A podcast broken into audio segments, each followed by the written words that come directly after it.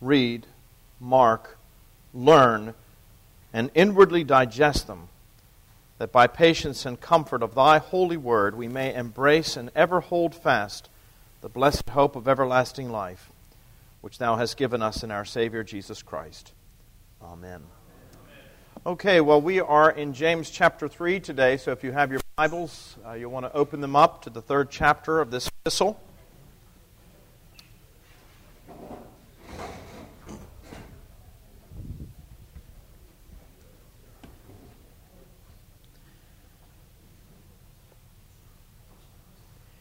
And we come to what is perhaps the second most familiar section of James. The first um, most well known section of James would, of course, been the section that we looked at last week, dealing with the relationship between faith and works.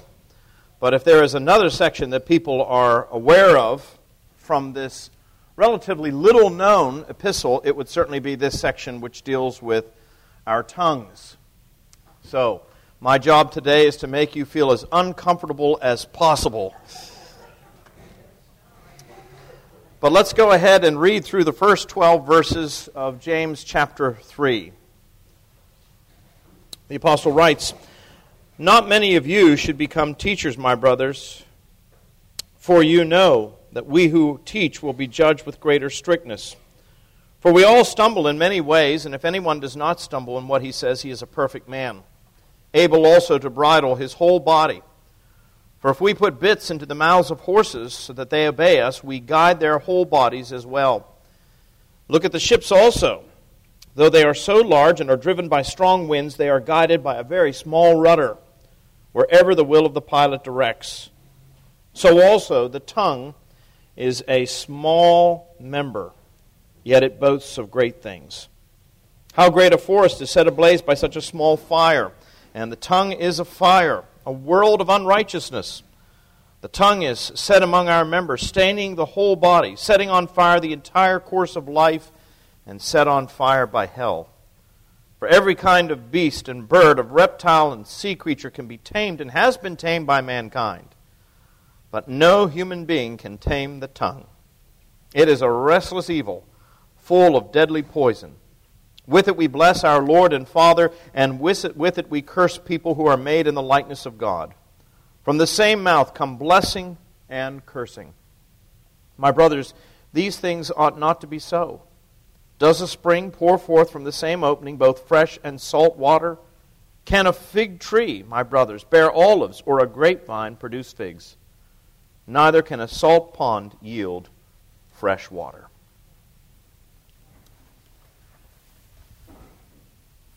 In 1939, two German physicists, Otto Hahn and Fritz Strassmann, made a world famous discovery. And what they discovered was the way to split the atom nuclear fission. Now, from the earliest days, back in fact at the time of the Greeks, people knew that all matter, all material is composed of tiny little particles, which the Greeks referred to as atoms. Now, they didn't know much about atoms, but they knew enough to know that all matter is made of these little particles. Now, as time went by and science developed and grew, scientists came to the understanding that those tiny little particles, those atoms, actually contain an enormous amount of energy. And if it was possible in some way to split those atoms, then that power, that energy would be released. Now, I don't think anybody really knew just how much energy the atom had, but they discovered in 1939 the tremendous potential when the atom was finally split. Potential for both good and potential for great evil. You can't even see an atom, it's that small. And yet it has as I said, great potential. Think about the potential good that nuclear science has produced in the world today. It's because of nuclear fission, nuclear energy, that we can light entire cities. Entire cities, much more effectively than by using coal or fossil fuels. Nuclear energy powers ships Huge ships, enormous ships, like aircraft carriers. I know many of you have seen the aircraft carrier that's moored right over there across the river, the USS Yorktown. You know, aircraft carriers today are three and four times the size of the Yorktown, what it was in World War II. And many of these aircraft carriers are powered, these enormous ships, floating cities, some of them having almost 100,000 people on board, fueled by nuclear power. We have nuclear powered submarines as well. And one of the wonderful things about nuclear energy is that it is clean. Much cleaner than other forms of energy that we have used in the past, for example, like coal. So, nuclear energy, the result of splitting the atom, tremendous good for humanity, tremendous potential for good things. But we also know, don't we, that the atom and the power that it unleashed when it was split can also be used for tremendous evil. I think I pointed out to you a few weeks ago that I was in Washington, D.C., and while I was waiting in a layover for Dulles, uh, at Dulles Airport, I went to the um, Smithsonian. They have a whole um, part of the Smithsonian up there, a whole satellite of the Smithsonian, the Air and Space Museum there. And they have it there because there are hangars there, and you can put these huge aircrafts. You can actually see the Discovery, um, the space shuttle, and you could see all sorts of things, space capsules and so forth. But the thing that really captured my attention was the Enola Gay. It made my hair stand on end to stand there and look into the cockpit of that plane that dropped the first atomic bomb and the devastation that that atomic bomb wrought and how it ushered in an entirely new stage in the history of mankind and the history of the world. That's what the atom has the potential to do potential for tremendous good, but potential for tremendous evil. Well, if you think about it, that's a good illustration of exactly what James is talking about here in chapter 3 of his letter when he talks about the tongue.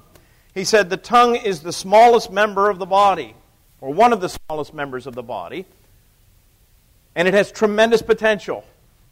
It has tremendous potential for good, and it has tremendous potential for evil.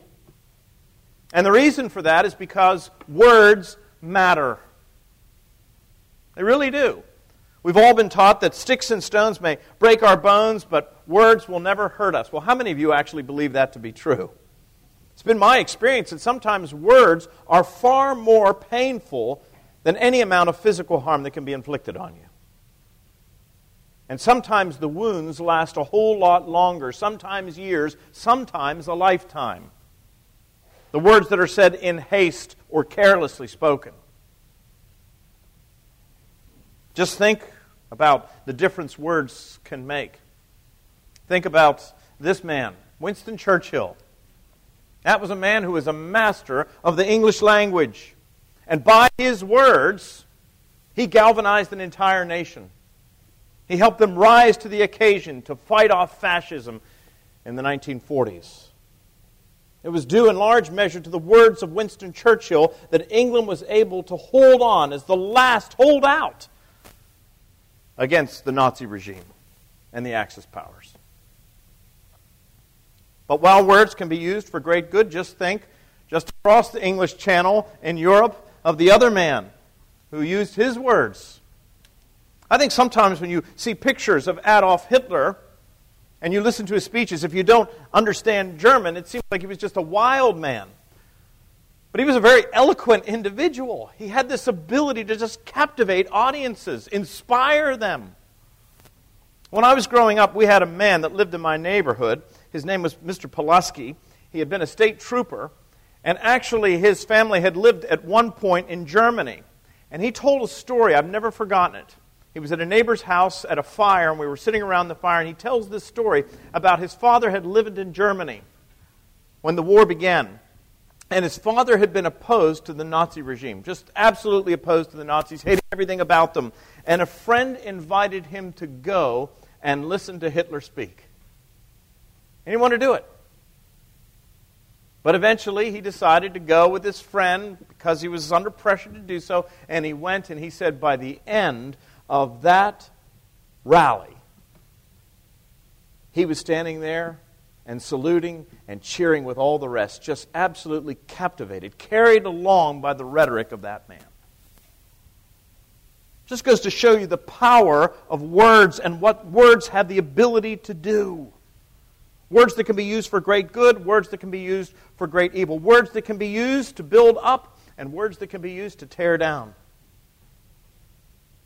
Let me tell you, a father's harsh word to his son can be absolutely devastating beyond imagination.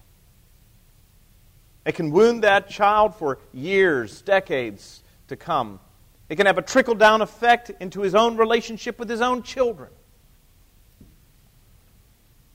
A critical word from a spouse can make a marriage an absolute misery. And this is a two way street, by the way. It's just a great picture. I couldn't help but put it up there on the screen. But this is a two way street. It goes both ways, doesn't it? A critical husband, a nagging wife. That sort of thing can absolutely ruin a relationship. That's what words have the power to do, and that's what James is talking about. Of all the members of the body, he said, it is the tongue more than any other more than your hands, more than your feet, more than your eyes, more than anything else, it is the tongue that has the potential to do great good, but it also has the potential for great evil. And he concentrates primarily on the evil here, the destructive power of the tongue. Why? Because more often than not, he says that's how we use our tongues. Not to build up, but to tear down. Not for constructive purposes, but for destructive purposes. Now, James was the brother of our Lord. And you know that Jesus was wonderful at using illustrations. Illustrations are like windows. The purpose of a window is to let the light in. That's what an illustration is really meant to do. An illustration is to let the light in. Sometimes a picture is worth a thousand words. And that's why Jesus used wonderful pictures to describe great themes. For instance, he talked about camels creeping through the eyes of a needle. That's a wonderful illustration, isn't it? Well, James must have heard Jesus do this on any number of occasions, and he decided to use illustrations as well. And he uses a number of them here to describe the power of the tongue. Some of them are positive illustrations, some of them are negative illustrations, but they make the point all the more powerful. So, for example, he talks about a horse's bit. Look at what he says, beginning at verse 2. For we all stumble in many ways, and if anyone does not stumble in what he says, he is a perfect man, able to bridle his whole body. For if we put bits into the mouths of horses so that they obey us, we guide their whole bodies as well. Now remember, in James's day, a horse was a very important animal. Horses were used for all sorts of things to transport people, to transport goods. They didn't have automobiles in those days. They didn't have trains. They didn't have planes. They didn't have ships the way we have ships today. They did have ships, but traveling by sea was a very dangerous prospect. So much of what was transported was transported by horsepower. Horses are powerful creatures.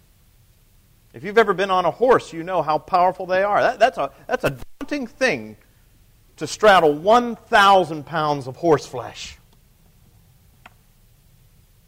And yet, even though the horse is an enormous and powerful animal with a little bit placed in its mouth, you can control the entire creature. But if you don't control the entire creature, that horse can be a very dangerous thing.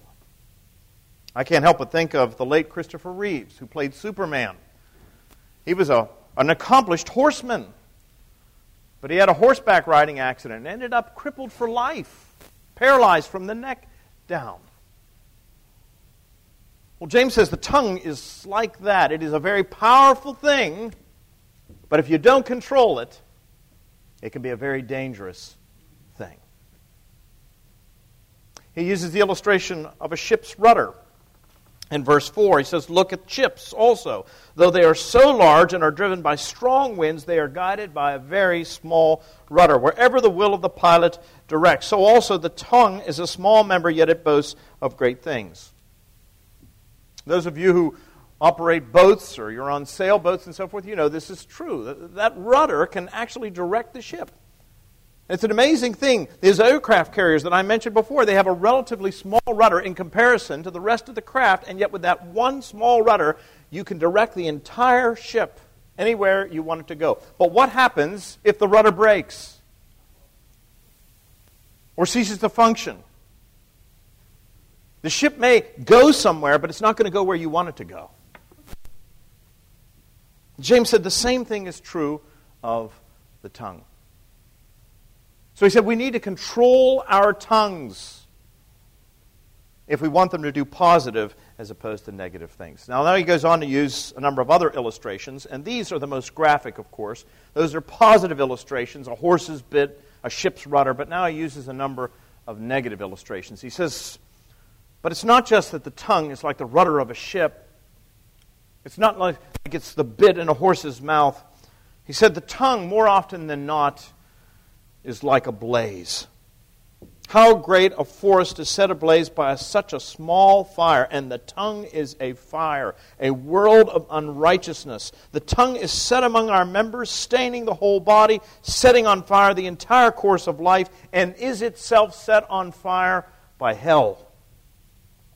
For every kind of beast and bird, of reptile and sea creature can be tamed and has been tamed, but no human being can tame the tongue. It is a restless evil full of deadly poison. First illustration he uses there is that of a blazing fire. He said, How a great fire can start from a small spark. We're seeing this with all of the fires that are taking place out west.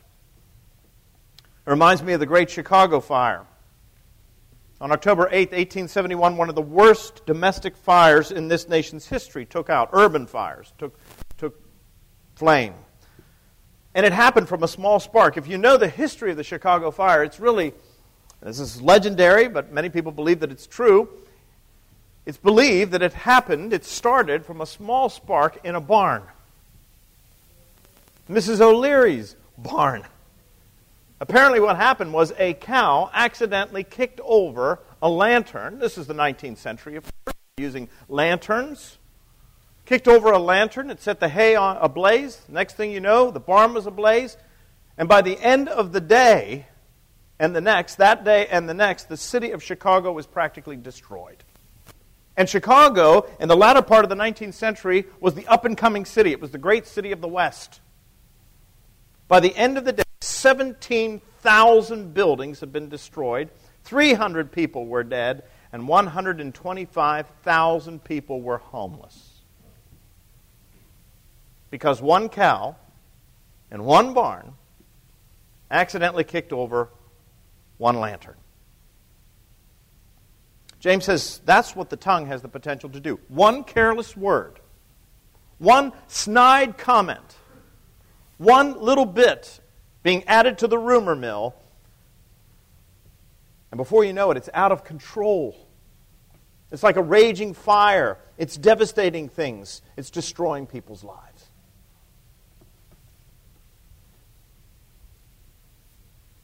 He describes the ability of the tongue to stain. To stain. He said, The tongue is set among our members, it stains the whole body. We are getting ready to have a wedding in our family. My second son is going to be married on November 13th. And just a few days ago, I got a picture from the bride to be of her wedding dress. And it is amazing. It is beautiful. My son's a Marine officer. I think he's just going to fall apart, Marine or not, when he sees her come down the aisle dressed like that. Just absolutely magnificent. This beautiful white dress. I'm always astonished at how much brides will pay for a dress that they'll wear one time.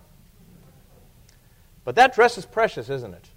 It's the one thing that they go out and they look for. And they take time to make sure that it's just right. Can you imagine if a bride is getting ready in the parlor of the church and somebody's in there drinking coffee and carelessly slips and pours that coffee accidentally on that wedding dress? What would it do? It would be the end of the world. It would ruin everything, wouldn't it? It wouldn't matter how beautiful the flowers were. It would not matter how wonderful the music is. It would not matter how eloquent the preacher is. And it would not matter how handsome the groom was. The only thing that bride would be thinking about is the stain. The stain has the potential to do what? Ruin everything. And James says that is what the tongue does. By its carelessness, it stains things, it ruins everything. Utterly and completely. Do you ever think about that? Do you ever think about the words that you speak, the things that you say, the comments that you make, the careless comments, the thoughtless comments?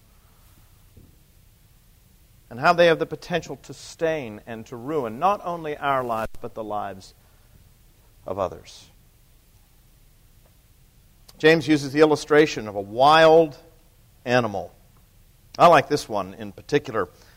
He says, Every manner of animal has been tamed. Every beast of the bir- beast and bird, every reptile, every sea creature can be tamed and has been tamed by mankind. It's been years now, but when our children were little, we took them to SeaWorld.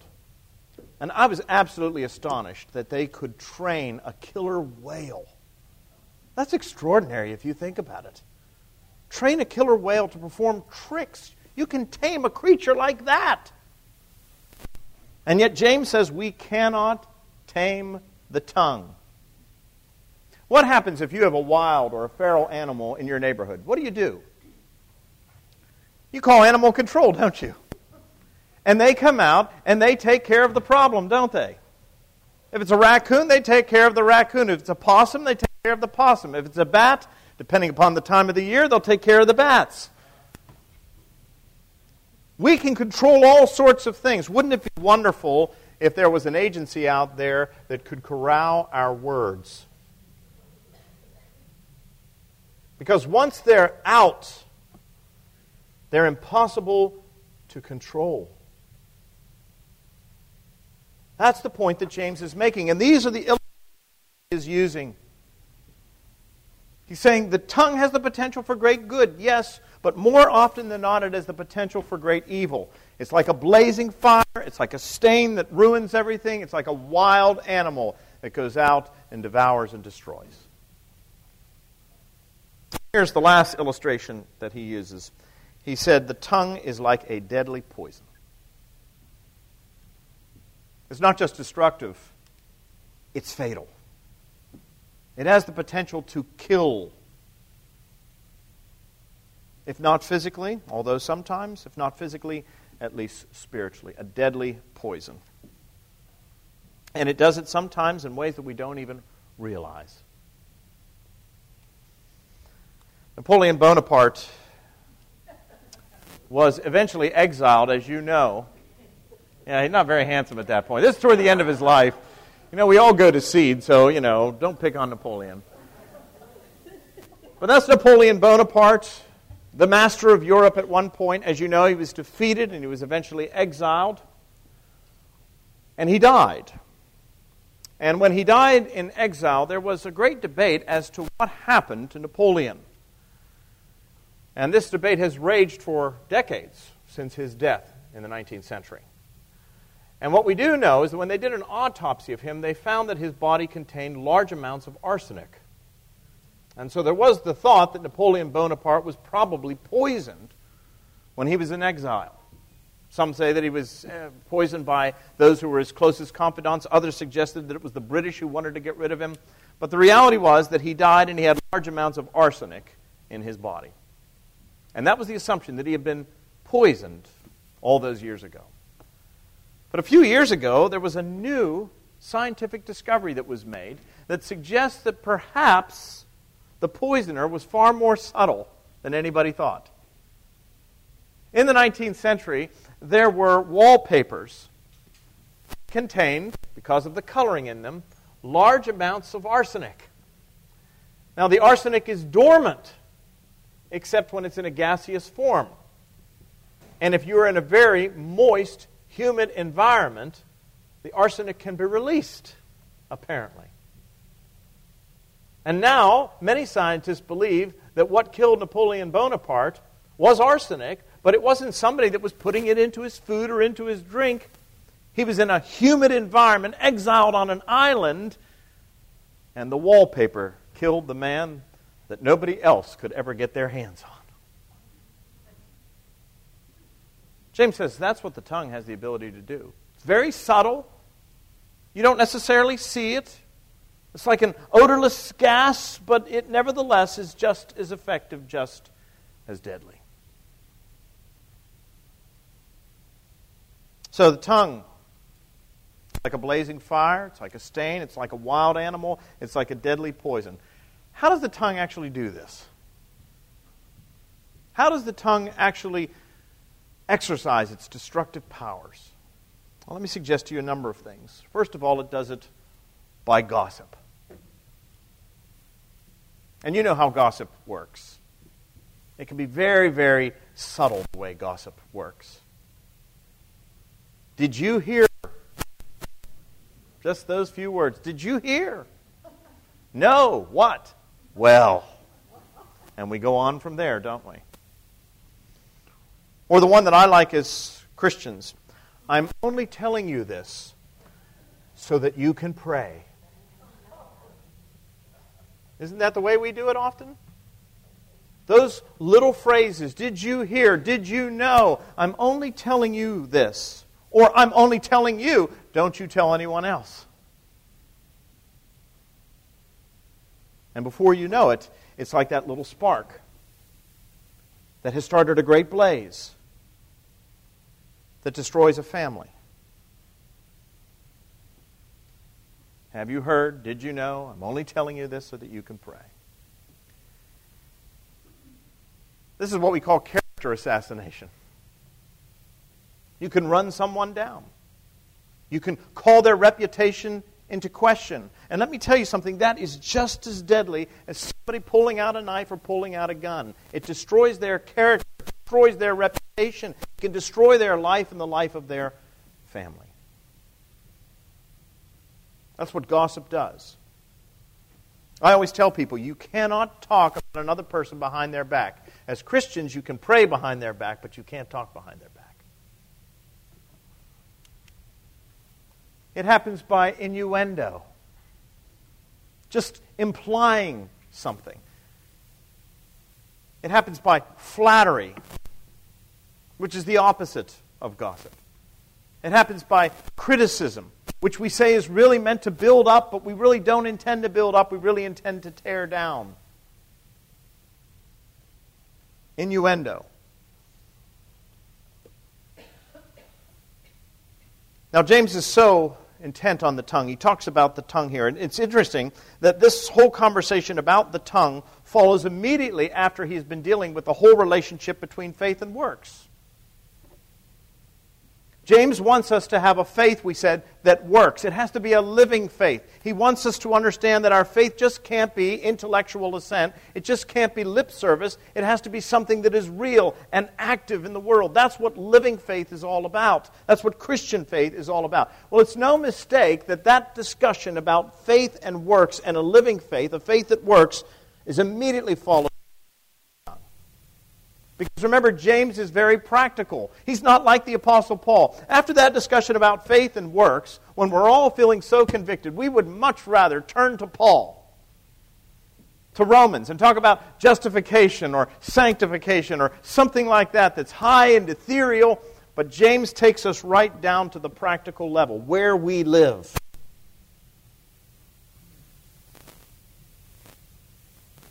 and the way we conduct ourselves in the use of our tongue. James will tell you, in no uncertain terms, that the tongue of all the members of the body has the most potential for good, the most potential for evil. It also is the best indicator of your spiritual life. If you want to know whether or not you're walking with the Lord, the best indicator of your spiritual life, chances are it's going to be your tongue. What you say the words that you speak. That's the best indicator. This is the one that I always struggle with. It's road rage. I'm so delighted that I walk home from church every Sunday. Because how easy it is to be in church on our knees, singing the Lord's praises, and then to come out of church, get in your car, you're on your way to brunch, and you get stuck behind a carriage. And all of the things you want to say, or that person who, when you turn on your turn signal, takes that as a declaration of war and speeds up so that you can't get out into the lane. And you've just said, Bless the Lord, oh my soul. At which point you proceed, proceed to bless that fellow out that just cut you off. Isn't that the way it works? How many of you have ever had that experience? It's one of the reasons why, if I'm traveling on a long distance trip, I never wear my collar. because I'm as guilty of this as anybody. I remember being in Washington, D.C. on one occasion. I was in seminary at the time, but seminaries were required to wear collars to our fieldwork parishes, and I was wearing my collar. And I was riding with a friend, and somebody cut us off and honked the horn at us. And when he honked the horn at us, he gave us the universal sign of peace. at which point, he got a good look at me and my collar. And I simply went, Bless you, my child. and he just about crumpled down in the seat. He was so horrified by what he had just seen. But you know how this works. You see how this works. It's in the everyday things. It's not in the big things that we fail, folks. It's oftentimes in the little things. Never put a bumper sticker on your car that says, Jesus is my co pilot if you're going to go out and have road rage. So, James is telling us that the tongue is the best indicator of your spiritual well being, of where you are in terms of your relationship with the Lord. You really want to know if you're growing in grace, if you're producing that fruit of the Spirit that we talked about last week? Love, joy, peace, patience, kindness, goodness, faithfulness, gentleness, self control then ask yourself, how is my tongue working? What are the words that I'm saying to my spouse, to those closest to me, to my children, to my grandchildren, to my acquaintances, to that man who just cut me off on the highway? James is very clear that is the best indicator of your spiritual health. Now, what if you take a look at your life and you discover that your tongue is not everything that it should be? That, like an atomic bomb, it is going off and causing devastation everywhere. What do you do about this? How do you curb the power of the tongue? James makes it very clear here. We've been able to tame every single animal imaginable, but we cannot seem to control our own tongues. What do you do about that?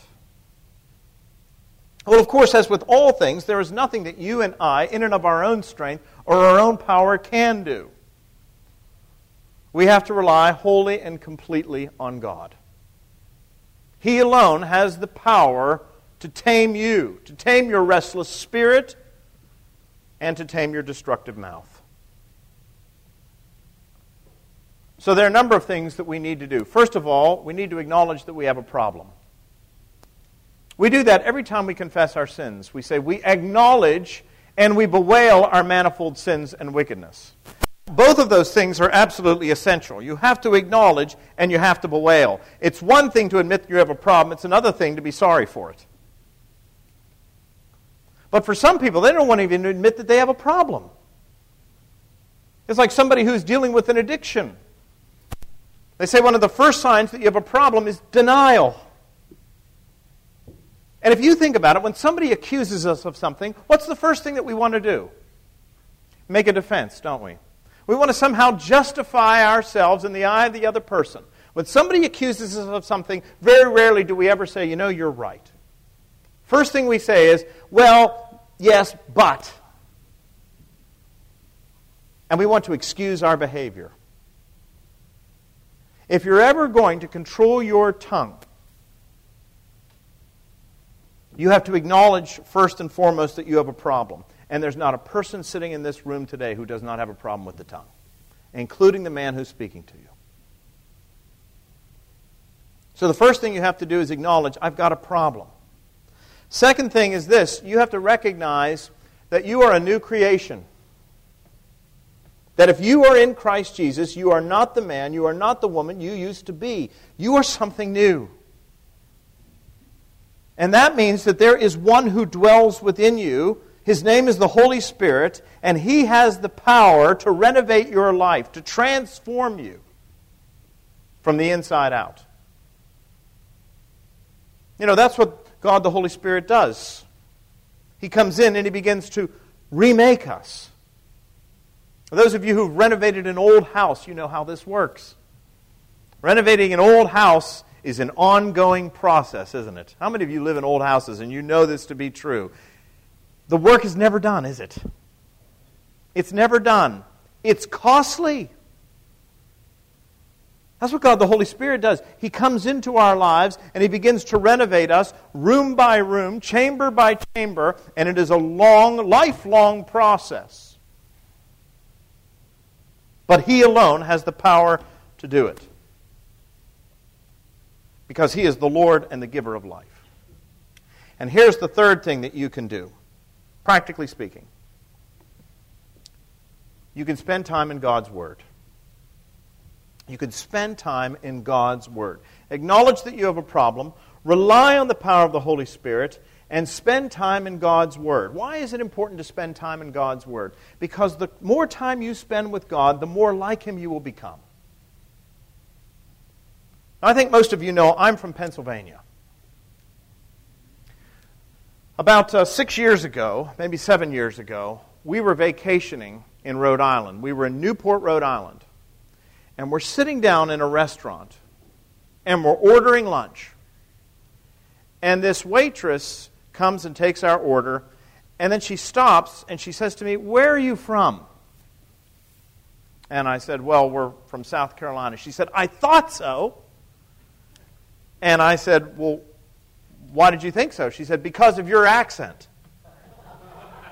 I thought, My accent? You ought to hear my wife.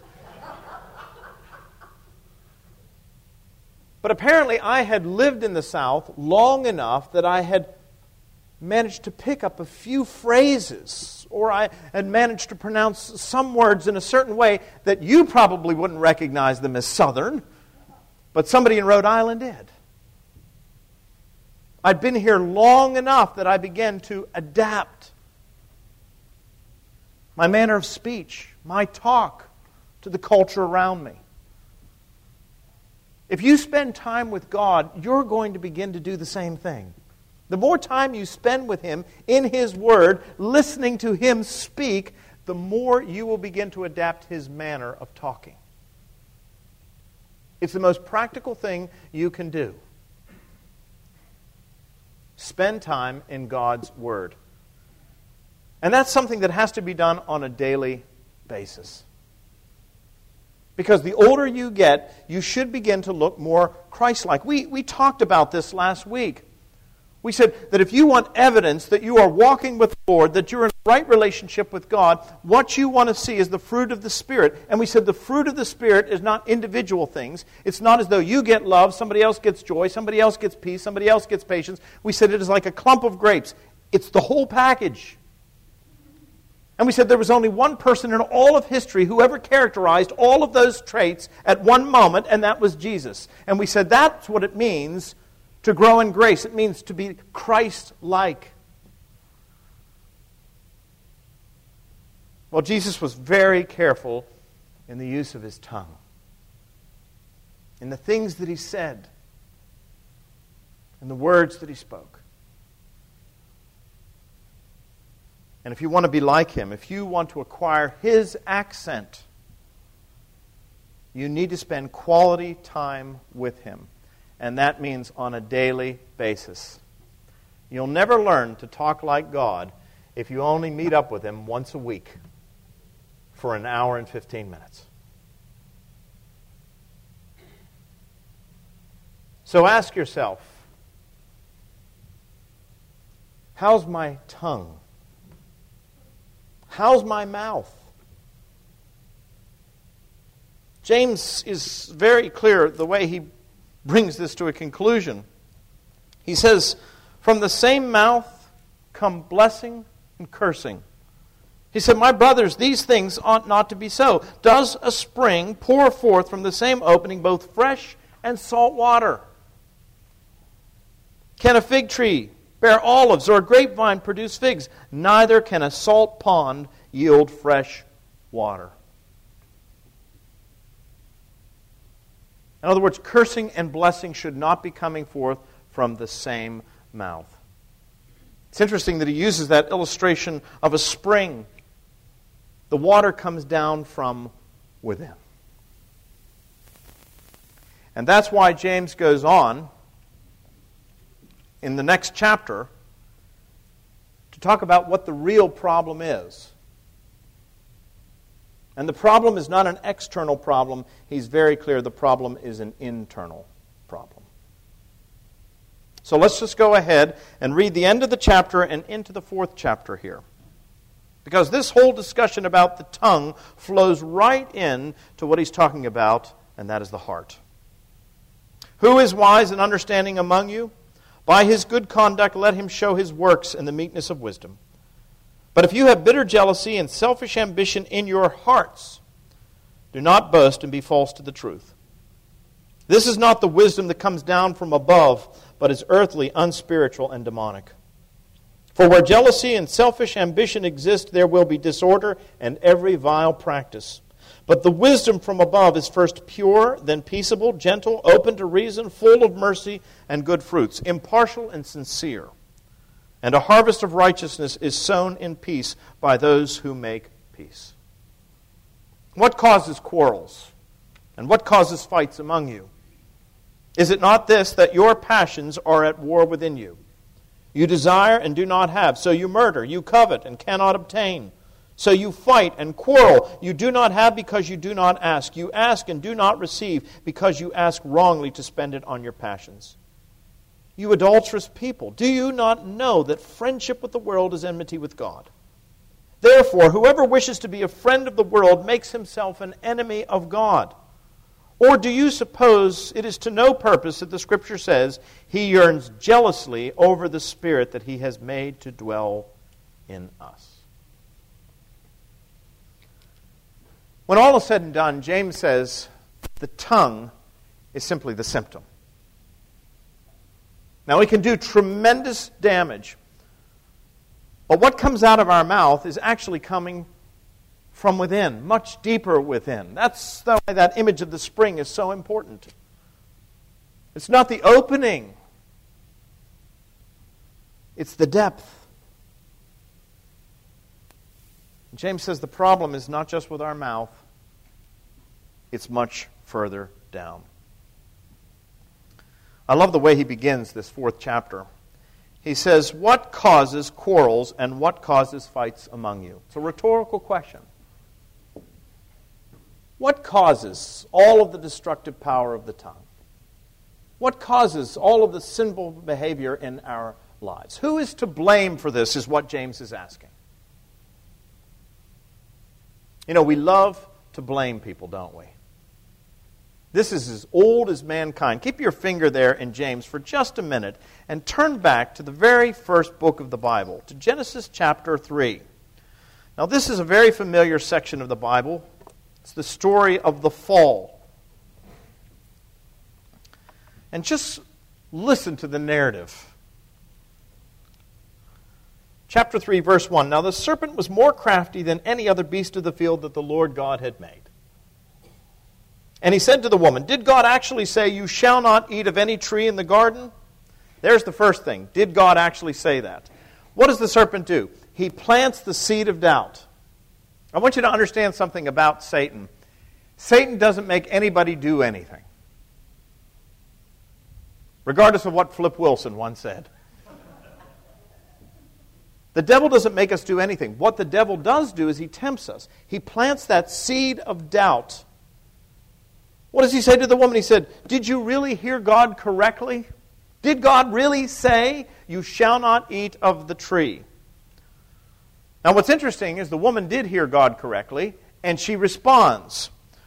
And the woman said to the serpent, We may eat of the fruit of the trees in the garden, but God did say, You shall not eat of the, of the tr- fruit of the tree that is in the midst of the garden, neither shall you touch it, lest you die. But the serpent said to the woman, You will not surely die, for God knows that when you eat of it, your eyes will be opened, and you will be like God, knowing good from evil. That's the sin of Eden. The sin of Eden was not simply eating of a tree. The sin of Eden was the desire to be like God. That's why they ate of the tree. And to be like God simply means to be in charge, to be in control, to be the captain of your own destiny, the master of your own fate. And that's what we all want to be. Every sinful action we take really is a desire to be in charge. And we're told that when the woman heard that the tree was good for food, and that it was a delight to the eye, and that the tree was to be desired to make one wise, she took of its fruit and ate, and she also gave some to her husband who was with her, and he ate. Then the eyes of both were opened, and they knew that they were naked. And they sewed fig leaves together and made themselves loincloths. And they heard the sound of the Lord God walking in the garden in the cool of the day. And the man and his wife hid themselves from the presence of the Lord God among the trees of the garden. So here's what sin does. The first thing that sin does is that it opens our eyes to see ourselves for what we really are, ultimately.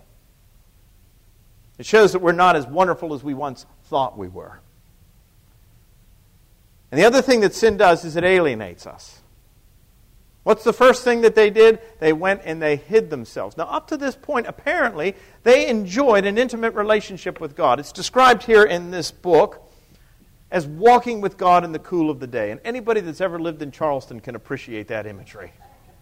Walking with God, an intimate relationship with God, walking with Him in the cool of the day. But now God comes and looks for them, and what has happened?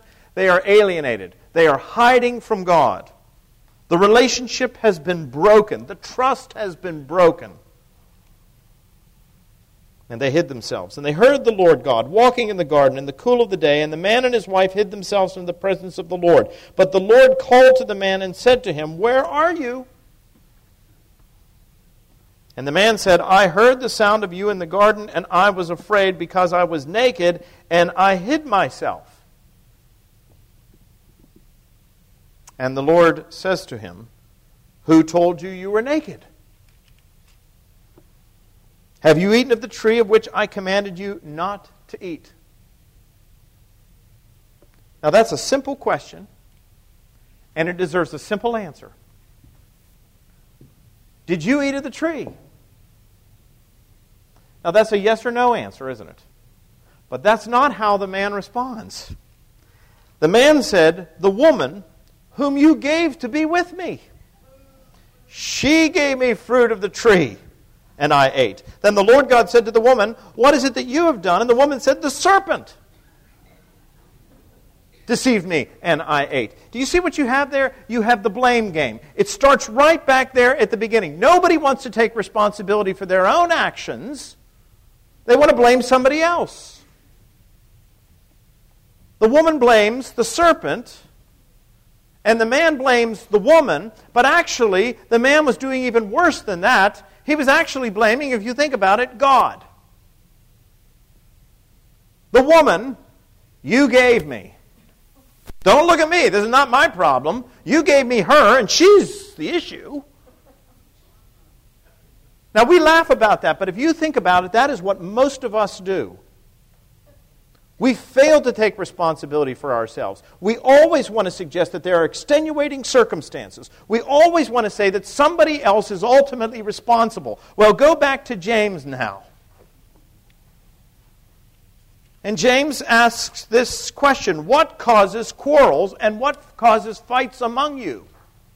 What causes you to gossip? What causes you to suggest innuendo? What causes these things? That's what James wants to know. It's obvious that our tongues are capable of great destructive power. What causes it? What causes these things?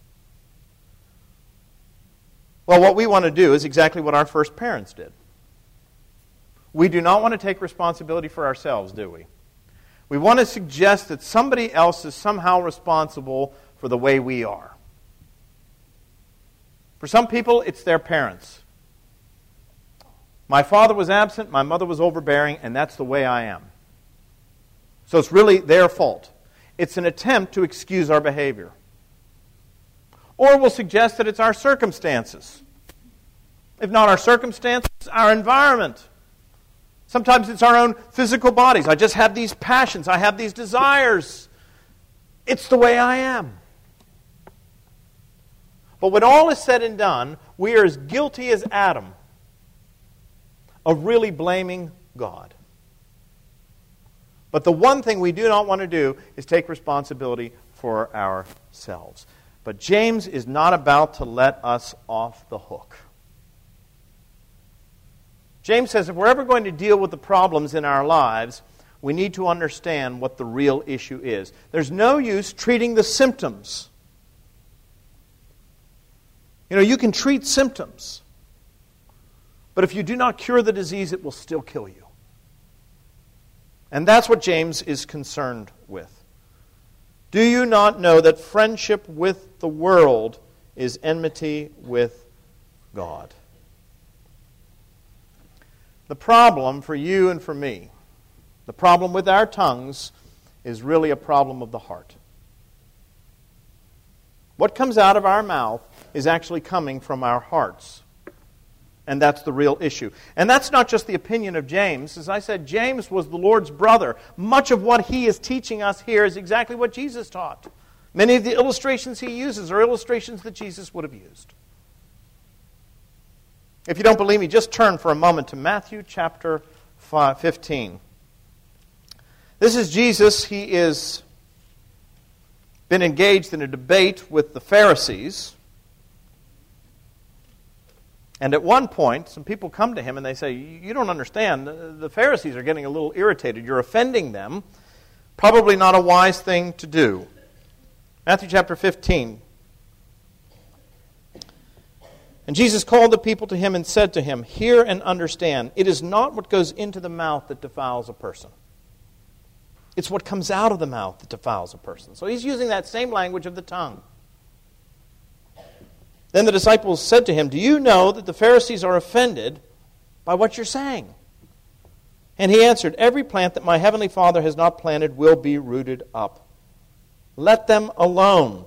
They are blind guides, and if the blind lead the blind, they both fall into the pit. But Peter said to him, Explain this to us. And he said, Are you still without understanding? Do you not see that whatever goes into the mouth passes into the stomach and is expelled? But what comes out of the mouth proceeds from the heart. And this is what defiles a person. For it's out of the heart that come evil thoughts, murder, adultery, sexual immorality, theft, false witness, slander. These are what defile a person, not to eat with unwashed whatever is coming out of your mouth, which is the best indicator of your spiritual health, is actually, Jesus says, coming from your heart. So even if you could sew your lips shut, that would not resolve the problem.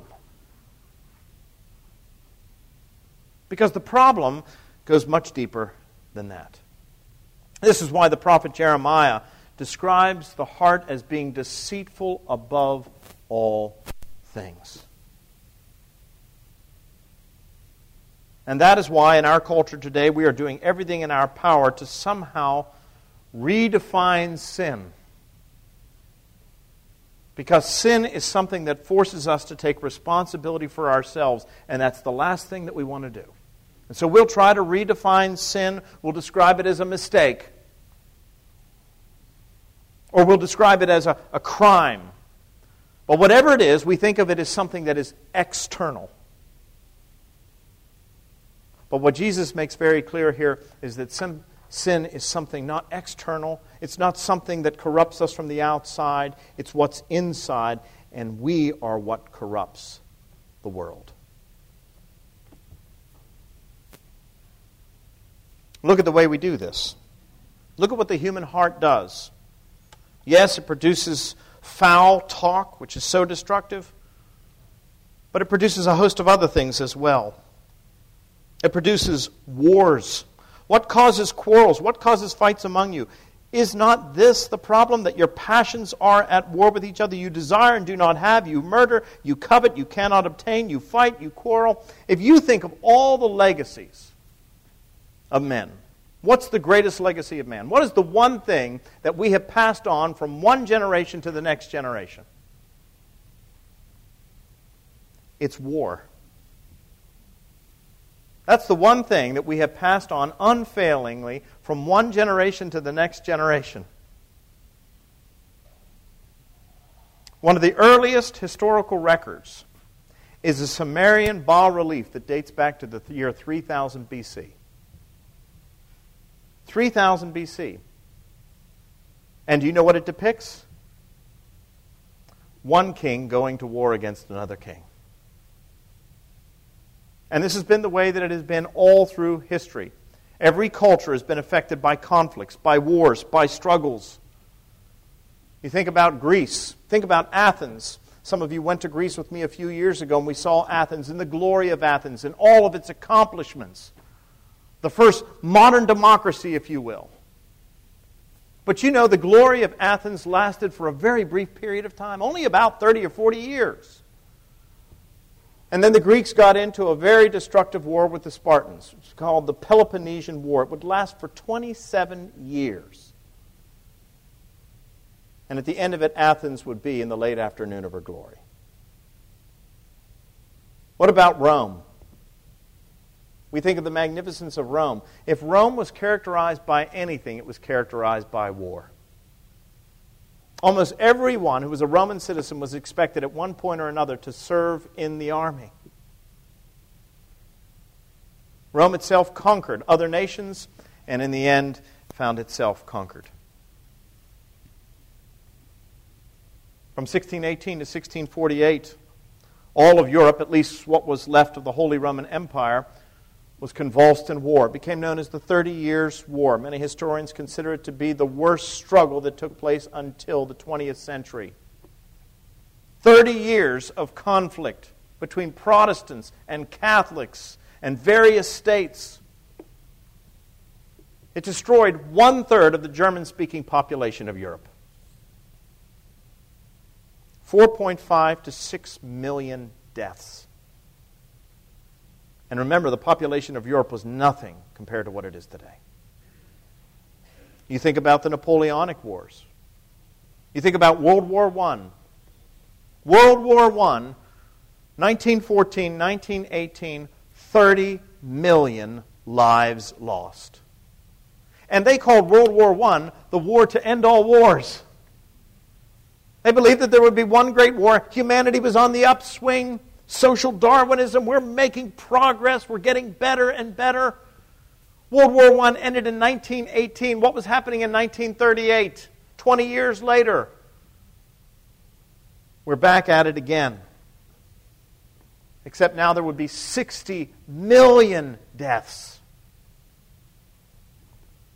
In 1967, I found this on the internet and I found it very interesting. In 1967, U.S. News and World Report was doing a study of how many conflicts, how many battles, how many insurrections had taken place since 1945, the end of World War II. And this is what they said in 1967, 20 years later, there had been 12 limited wars, 39 political assassinations, 74 violent rebellions, 1,162 social revolutions. Now, fast forward to 2021 how many other conflicts, wars, and destructive insurrections would have to be added to that list? That's man's great legacy, folks. That's what we bequeath one generation to the next. And where did it come from? James says it comes from within. It comes from our hearts. It's from our hearts that all of this destructive talk comes. So, if we need anything at all, James is very clear what we need is something that deals with the problem of our hearts. That's the real issue. The tongue can be a good bellwether, but it's only a bellwether for the real state and condition of your heart. What's the solution? If the problem is not just our tongues, if the tongue is just a symptom, what is the solution? Let me go through it briefly. The first thing that can help us, the first step on the road to a solution, is to see ourselves aright. To see ourselves as we really are, not as we imagine ourselves to be. Look at how James describes us here. He describes us as an adulterous generation. What that means is an unfaithful generation. Even as Christians, we have been united to Christ, but how many of us are faithful to Him? So we're an adulterous generation. He goes on to say that we are friends with the world. The word that is translated word here, world here is a very interesting word. It is the word cosmos, from which we get cosmology. And it can be used in a number of different ways. It can be used to simply describe the created order. In the beginning, God created the heavens and the earth. But more often than not, in the New Testament, the word cosmos is meant not of the created order, not of the ornament of God's creation, but rather it is normally meant to describe the spirit of the age. The Germans have a word for this Zeitgeist, the spirit of the age. And that's what James is talking about here. He's saying the problem is that we, we need to acknowledge is that number one, we're an adulterous people. We've been unfaithful to God. He's been faithful to us. We've been unfaithful to Him. The second thing we need to acknowledge is that we have been friendly with the spirit of this age. And the spirit of the age, he says, has made us, listen to this, enemies of God. Now be honest. How many of you actually think of yourself as an enemy of God? But that's exactly the way the Bible describes us. That's the way not only James describes us, it's the way the Apostle Paul describes us in Romans chapter 1. It's also the way he describes us in Ephesians chapter 2. He says, We were dead in our trespasses and in our sins, and like the rest of humanity, children of wrath, under judgment. Why? Because we were in rebellion against God. So, the first step on the road to a healing of the heart, which will result in a pure speech, is to see ourselves for what we really are and to acknowledge that. And the second thing that is necessary is for us to see God aright. To see the God whose property is always to have mercy the God who has acted on our behalf and loved us in spite of our impurity. This was the message that changed the life of Charles Wesley. Wesley saw God as this, this cruel taskmaster, this God who had a checklist that Wesley was expected to keep, and he couldn't do it.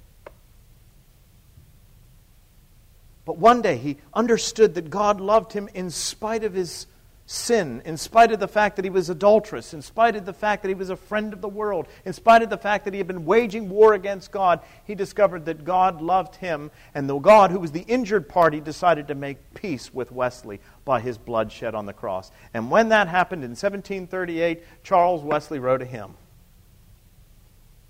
And the first stanza captures what is necessary in order for us to have a change of heart that results in a change of lives, that results in a change of speech.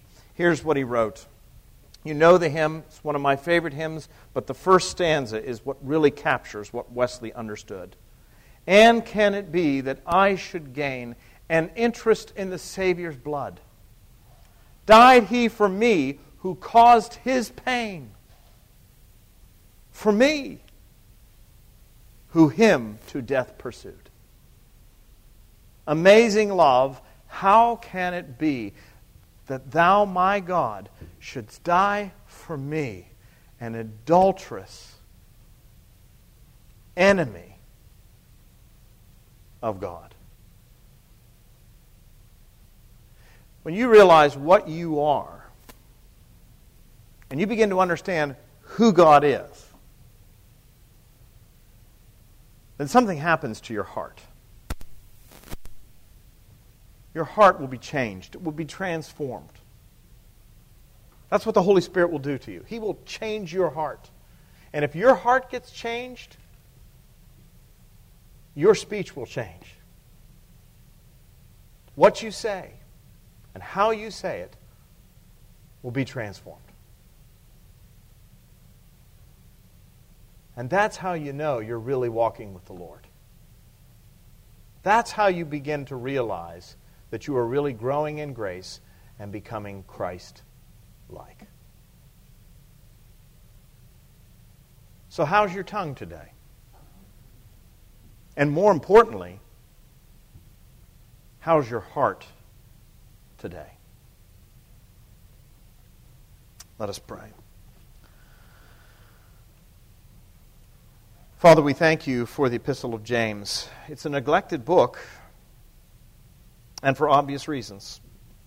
It's because a book that really takes us to task, forces us out of our comfort, forces us to take a good hard look at ourselves. It holds up a mirror to our face. We cannot hide. There's no place to go. There's no one we can blame when we read through the book of James. He calls us out. But not in the hopes that we might despair, not in the hopes of tearing us down, but in the hopes that we might recognize that there is one to whom we can turn, who can transform our hearts, who can take our hearts of stone, make them into hearts of flesh.